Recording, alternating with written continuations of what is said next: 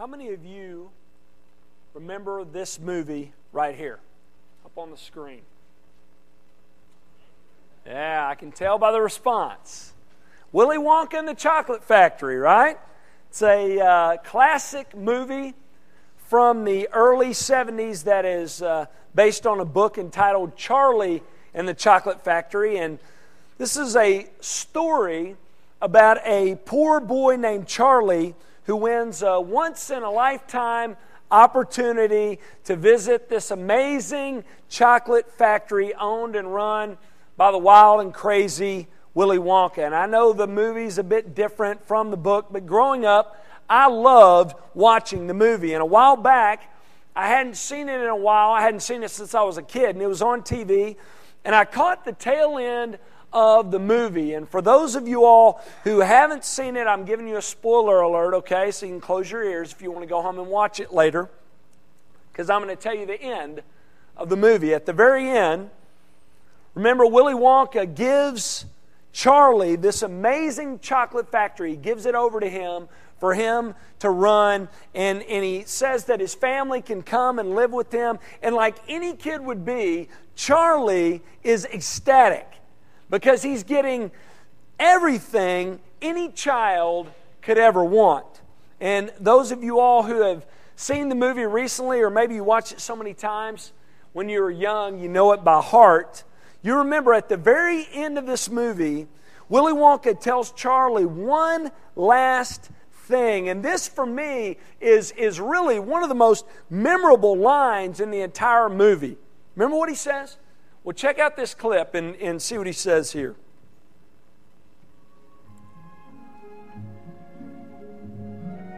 How did you like the chocolate factory, Charlie?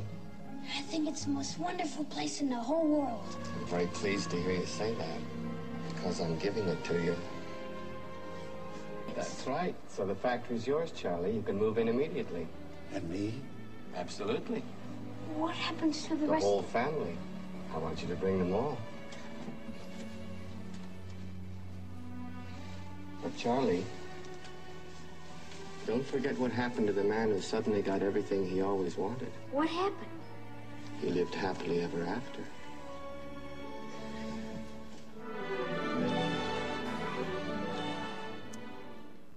Right. Did you catch that? I mean to bash on Willy Wonka this morning. Don't get mad at me. Did you catch what he said? Don't forget about the man who suddenly got everything he always wanted. He lived happily ever after. That right there, folks, is the motto for our world today. It is. Our world tells us that there is happiness to be had in life, there is satisfaction to be found that is lasting, and it is found in the things of this world. I remember agreeing with Willy Wonka when I was a child, don't you? I remember thinking to myself, that's right, you know? If I had what Charlie had, I'd be happy forever. Now, my perspective has changed a little bit today. Running a chocolate factory today seems like just a huge undertaking that would be stressful and laborious. And I'm sure many of you would agree with me, right? There's probably some different businesses you'd rather own and run than a chocolate factory. But back then, I thought that'd be the best job in the world. But here's the point though, though our perspectives have changed a bit, how many of us still reason in this way today? You ever thought to yourself, if I could just have that promotion, if I could just have his or her salary, if I could just have that person's nice, reliable vehicle, if I could just live in that house, in that neighborhood, if I could just have this person's intelligence or that person's ability, if my wife or husband just looked more like this or acted more like that, then I'd be happy forever. How many of you still believe that if you suddenly got everything you've always wanted in life, you'd be happy forever? For those of you all who remember my study through the book of Ecclesiastes, you remember we addressed this question over and over again as we studied through this book. And one Sunday, I even shared with you a, a series of quotes from men who truly got everything they thought they could ever want in life. And I want to share a few of these quotes with you again. Look at them up on the screen. First, John D. Rockefeller once said this I have made many millions, but they have brought me no happiness. W.H. Vanderbilt, a wealthy American businessman who at one time was the richest man in the world, once said, The care of 200 million is too great a load for any brain or back to bear. It's enough to kill anyone, and there's no pleasure in it. An extremely successful businessman and the first multimillionaire in the U.S., John Jacob Astor, once said, I am the most miserable man on the earth. And Henry Ford, the automobile king, once said, I was happier when I was doing a mechanic's job. Wow. Those quotes are really telling, aren't they? And I'm convinced that there have been many more who have matched and even surpassed the accomplishments of these men who have felt the exact same way. They probably even asked the question of whether or not it's even possible to experience true and lasting happiness in this life. We're going to learn this morning that it is. It is possible. Happiness is possible. Lasting satisfaction is attainable. If you have your Bibles, turn to Psalm chapter 1. Psalm 1. This morning we are continuing our sermon series entitled Studying the Psalms. Last week I introduced the study to you, and remember, I, I, I, told you that though the book of Psalms is found in the poetry section of the Bible, remember, I also explained to you that there are many subgenres, many subcategories within the book of Psalms. Remember, I said that though the Psalms are, are listed as poetry, there are different kinds and types of, of, of Psalms within the book of Psalms. There are Psalms of wisdom praise psalms, psalms of lament, psalms of thanksgiving, psalms of confidence, remembrance psalms, and kingship or messianic psalms. And throughout this study, study we're going to look at these different kinds and types of psalms. This week we're going to be in Psalm 1, which is a psalm of wisdom. Last week we talked about the fact that wisdom psalms are a minor category in the psalms because there's not that many of them. And we also talked about that they're a bit different from the other psalms in that they don't so much deal with how one should address God like most of the rest do, but instead, wisdom psalms instruct us on how to live for God. Wisdom psalms teach us how to live a God honoring and blessed life. Now, many don't often put those two together, do they? Living a God honoring life and living a happy life, do they? They don't. They, many people think I either have to put my happiness aside to live for God and live the life He's called me to live, or I can just go out and live on my own the way I want to live and truly be happy. But here's the interesting thing that we learn from wisdom psalms and other wisdom literature found in the Bible. What we learn is that living a life that is honoring to God is the path to true happiness. While living a life apart from and opposed to Him leads to misery and despair. I've seen it time and time again in that office in there. I have. That's really the main point of Psalm 1. The psalmist in Psalm 1 teaches us about the path to true happiness. So, this psalm is about the pursuit of happiness and how to find it. It even begins with the word happy. The psalmist begins the psalm with this phrase Blessed is the man. That word blessed means happy. So the psalmist is saying here, Happy is the man, and then he goes on to give several keys to true happiness. And we're going to discuss these keys this morning. First, the psalmist explains that the blessed man, get this, point number one, is influenced by what is godly. Look at Psalm 1 1. Blessed is the man who walks not in the counsel of the wicked, nor stands in the way of sinners, nor sits in the seat of scoffers, but his delight is in the law of the Lord.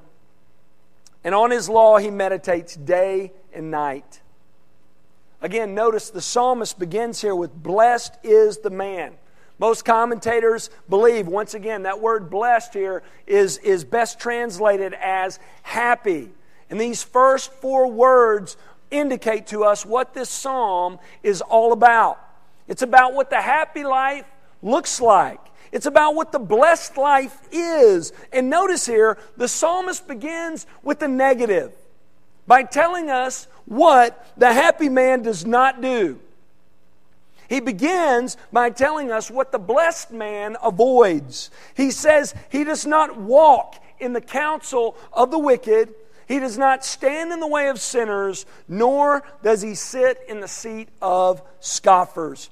Remember, we talked about this passage a bit last week, and we talked about how this is classic Hebrew poetry here. This is what is called parallelism, and that's a big word that means something real simple. Parallelism means that's when a, a writer is saying the same thing several different ways for emphasis. And that's what the psalmist is doing here.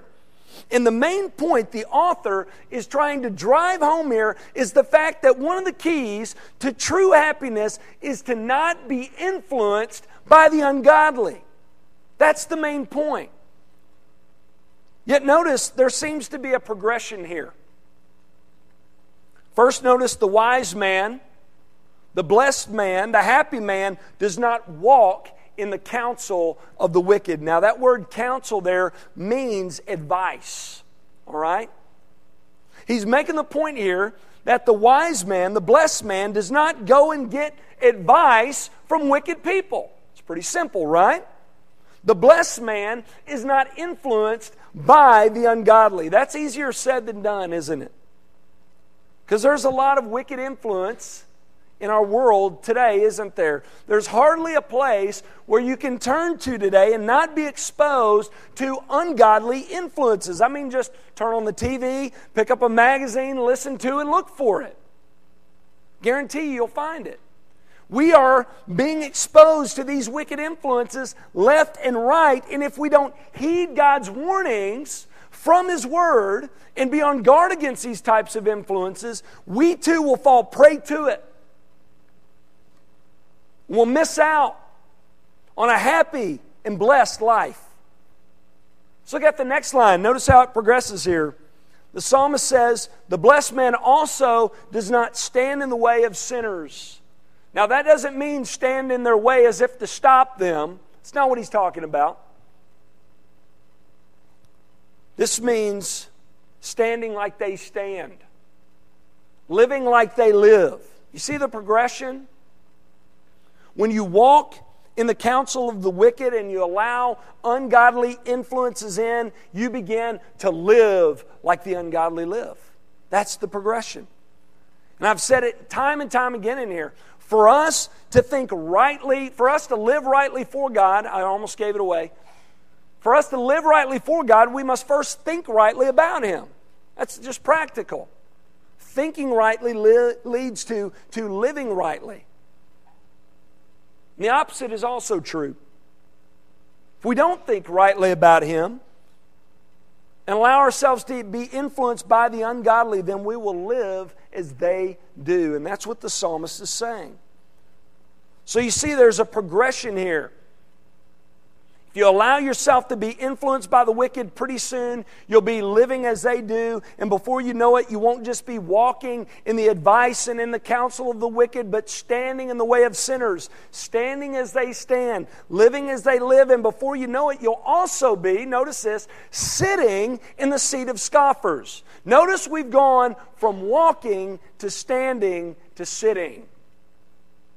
The psalmist says here if you allow yourself to be influenced by what is ungodly, you will eventually end up living as they do. And the more you live as they do, you'll finally get to the point where you are sitting among them.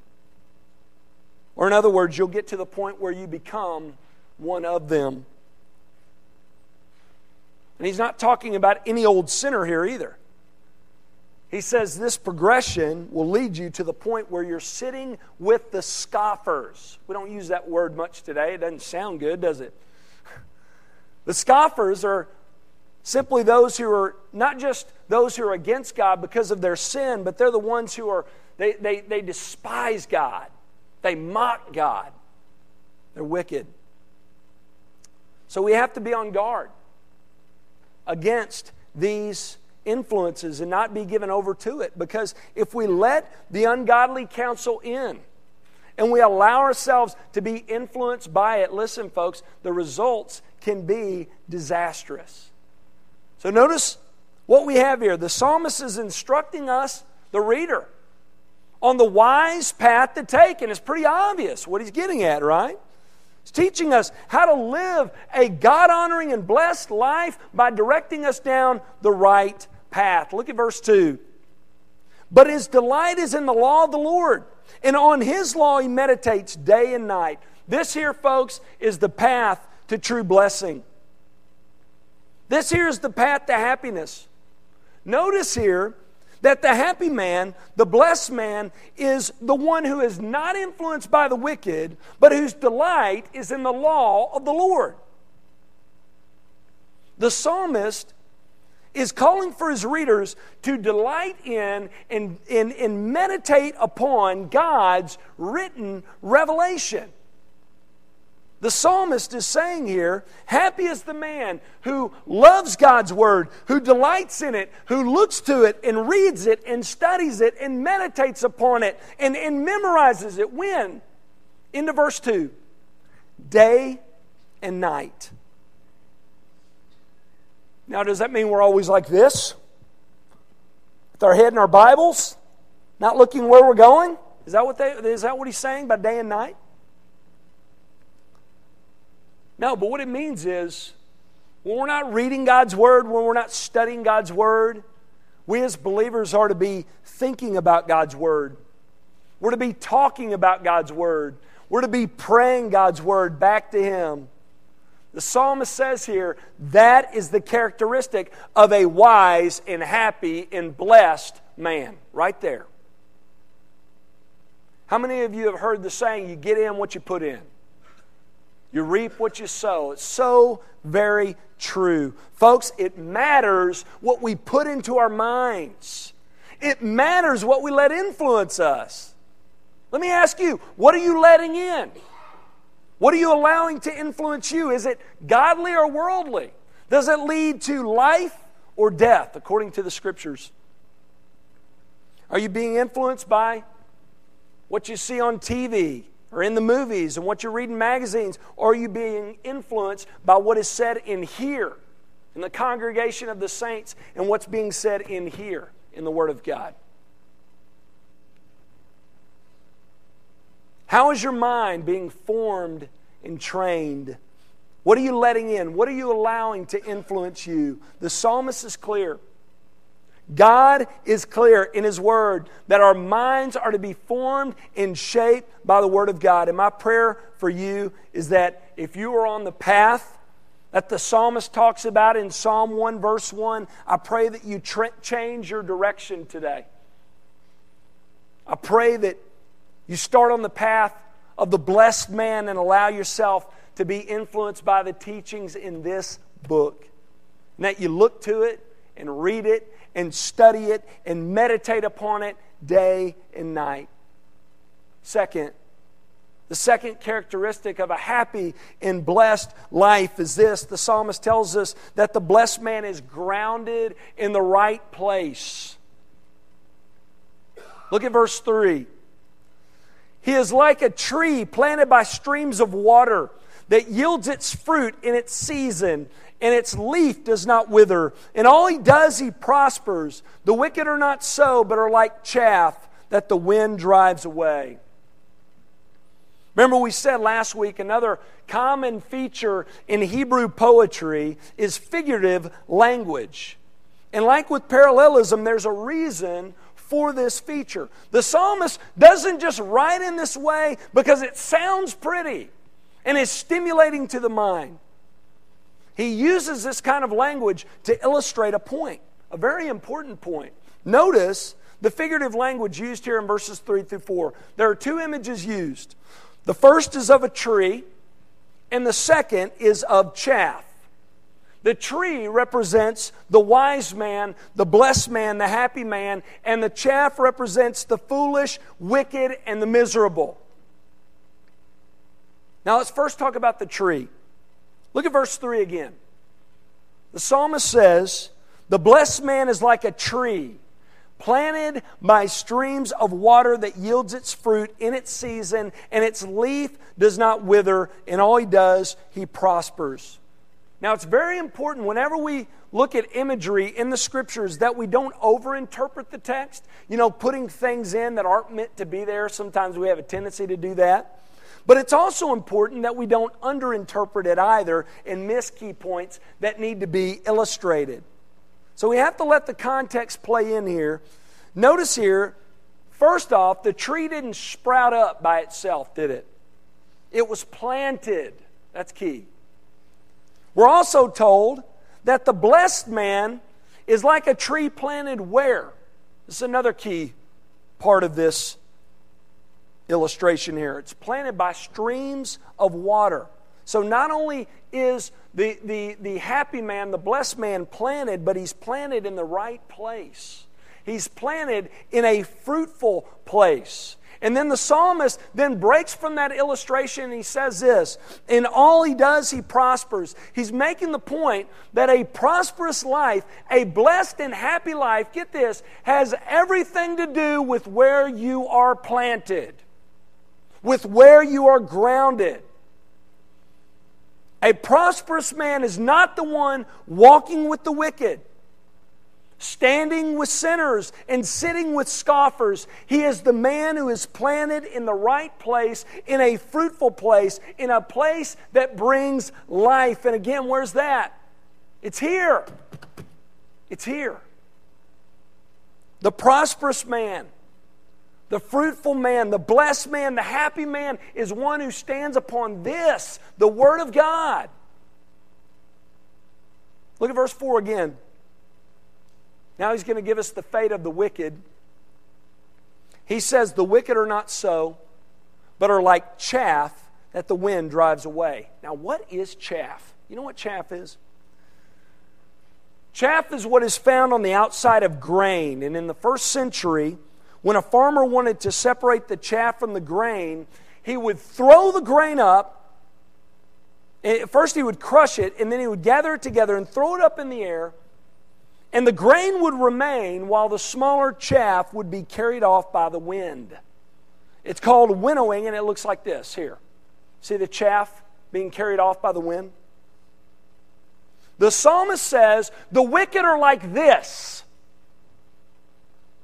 They're like small chaff that is carried off by the wind. They have no solid and fruitful base whatsoever. They're like fruitless and useless chaff that is driven away by the wind. What a contrast that's made here between chaff and the strong and mighty and fruitful tree that is planted by streams of water that does not have one leaf that withers.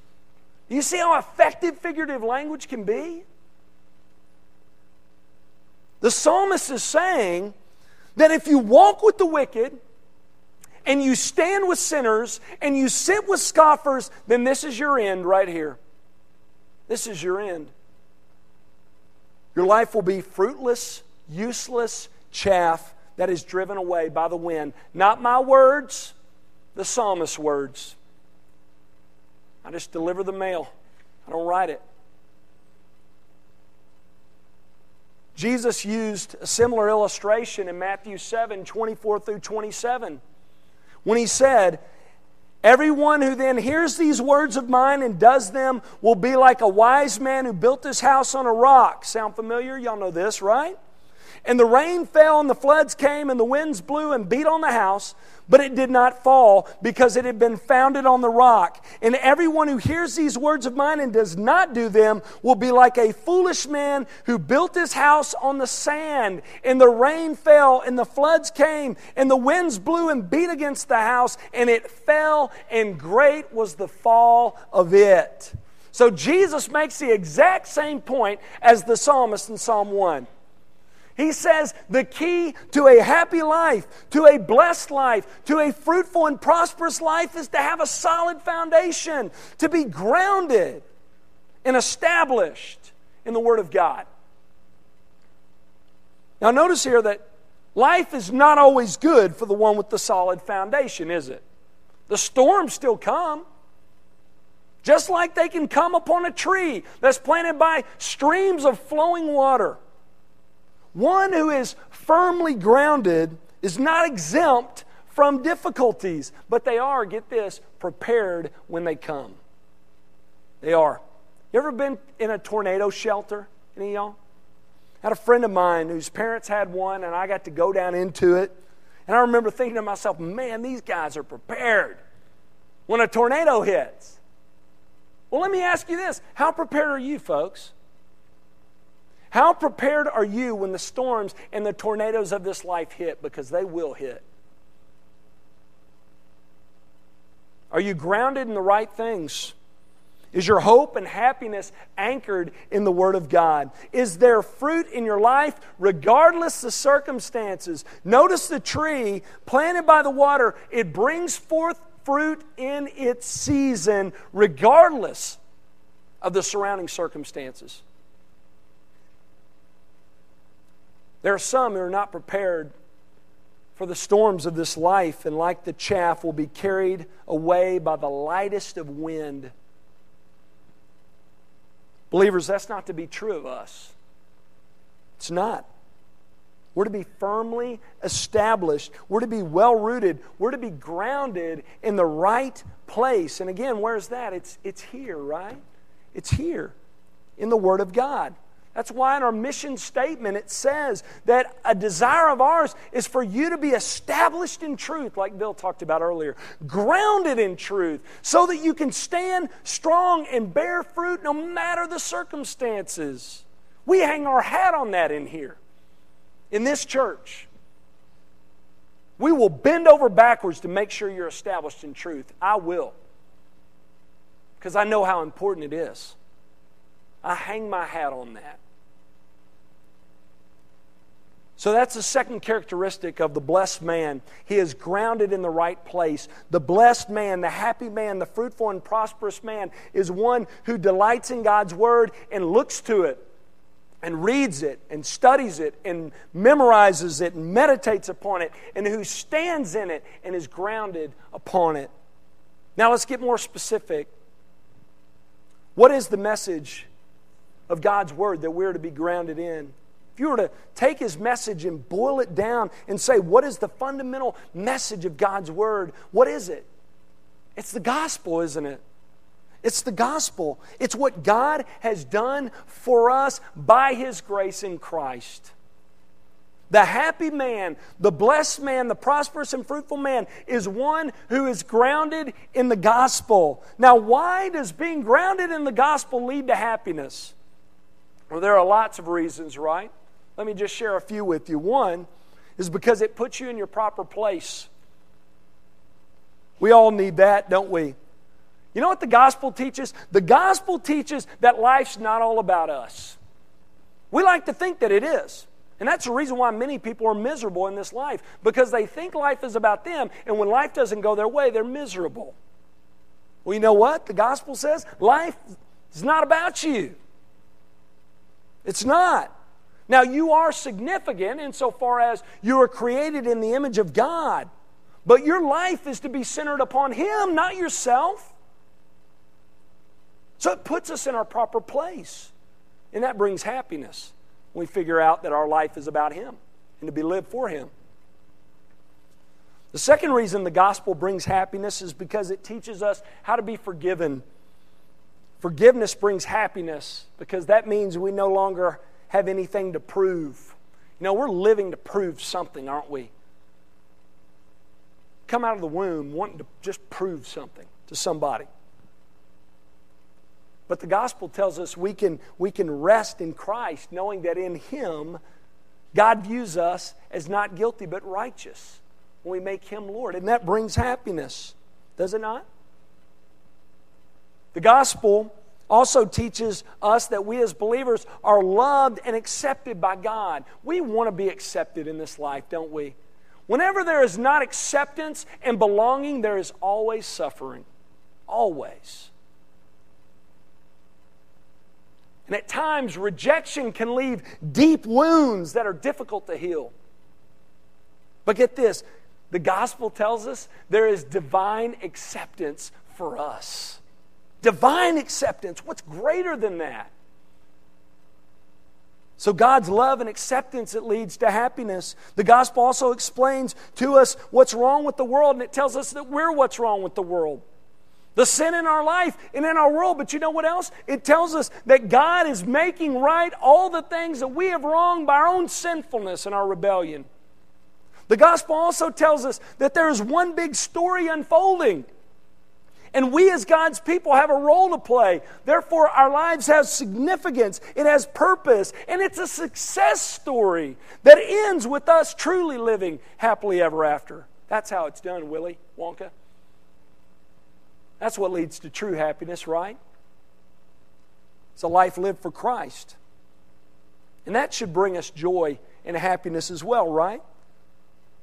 So, for us to tr- truly be happy, it's, it's essential that we're grounded in the gospel. I want to ask you this morning examine your life this morning.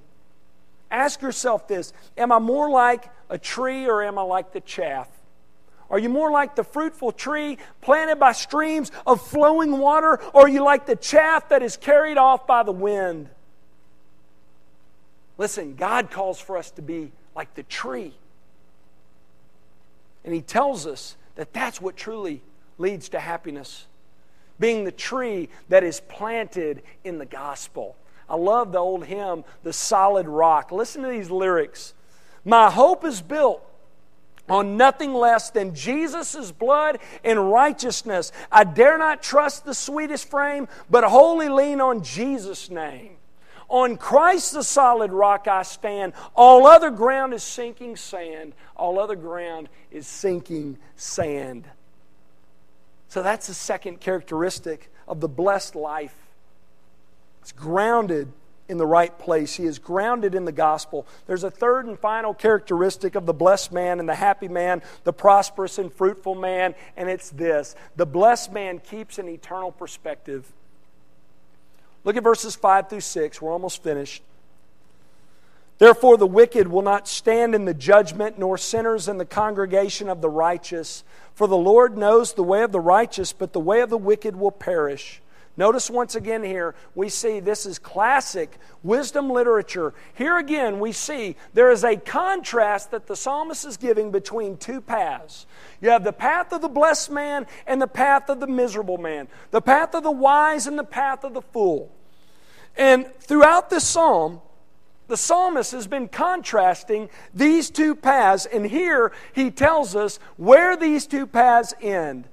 Look at it again. Therefore, the wicked will not stand in the judgment, nor sinners in the congregation of the righteous. Now, when the psalmist says that the wicked will not stand in the judgment, that doesn't mean the wicked will not be judged. It means they won't pass the judgment. That's why he says what he does in the very next line Sinners will not stand in the congregation of the righteous. In other words, those who have taken the wrong path, those who have rejected Christ, who have turned to go at life on their own, we're told they will not stand in that day, but will be condemned. That's the end for the wicked. And contrasted to this is the end of the righteous. We're told that those who put their trust in the Lord, those who meditate upon His word and are not influenced by the wicked, nor stand with sinners, nor sit with scoffers, the psalmist tells us that those individuals will be considered righteous and folks, that's the path that leads to true happiness.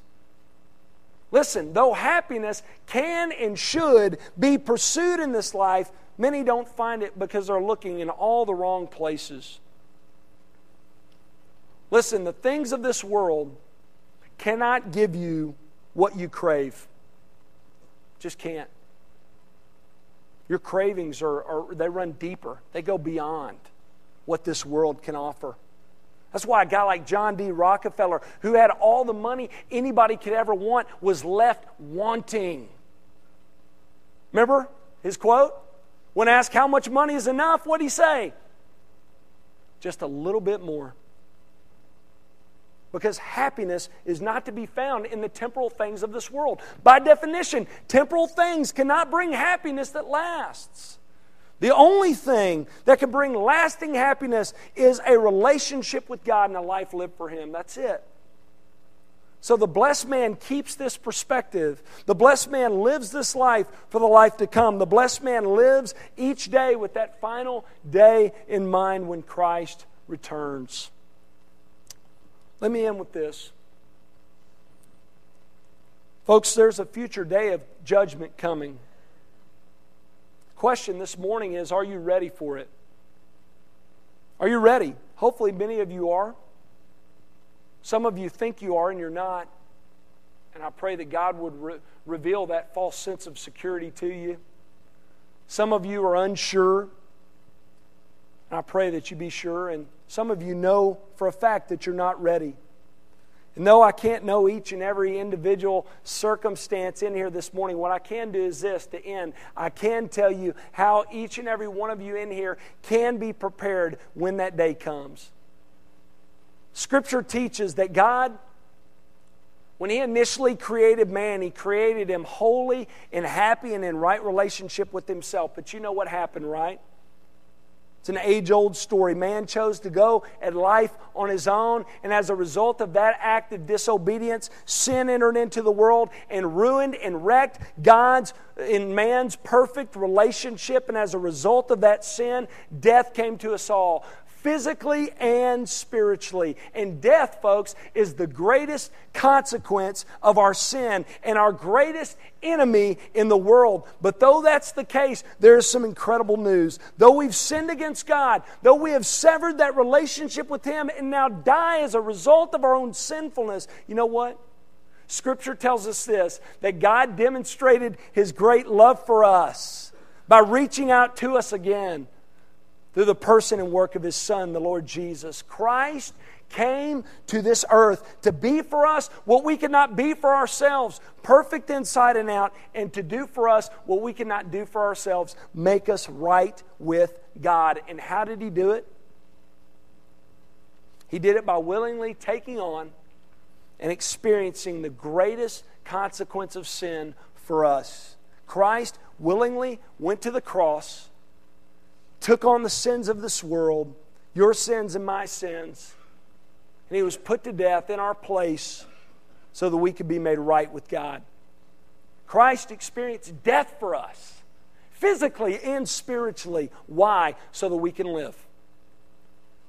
He conquered death with his death so that we might live. That's the gospel. That's the gospel. Listen, you want to be ready for your day of judgment? You want to be ready to stand before God, you must have the work that Christ has done applied to your life. And you can have that today. Listen, you can be like a tree that's planted by streams of water that is fruitful and blessed and happy and prosperous if you would turn from your sins and trust in the finished work of Jesus. Let's pray.